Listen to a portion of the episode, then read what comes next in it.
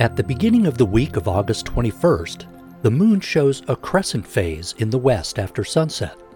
But each night, the moon will appear to slip a little further back or eastward among the stars. The moon reaches first quarter on August 24th, when it appears exactly half illuminated in the south southwest. Just left of the moon that night will be the bright red star Antares, the heart of Scorpius the Scorpion.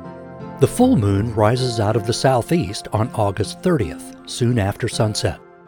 This also happens to be a blue moon because it's the second full moon to occur in the same calendar month. Blue moons occur every 33 months on average, but this one also happens to be a supermoon, that time when the full moon coincides with its closest approach to Earth. This technically makes the moon appear slightly larger than average, although the difference is barely noticeable to the naked eye. It's the first time a blue moon and supermoon have intersected since 2009. The nightly shift of the moon relative to the stars is the result of its own orbital motion around the Earth, causing the moon to rise about 40 minutes later each night.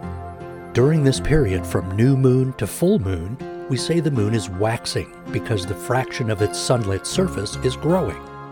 Another nice benefit of the advancing phases is that you can see new surface details coming into view as the day-night line progresses across its face each night. All you need are a pair of binoculars to notice some of those features. Look closely near that terminator line for long shadows cast by mountains, ridges, and crater walls to see just how rugged the lunar surface really is. With the Delta College Planetarium in Bay City, I'm Mike Murray.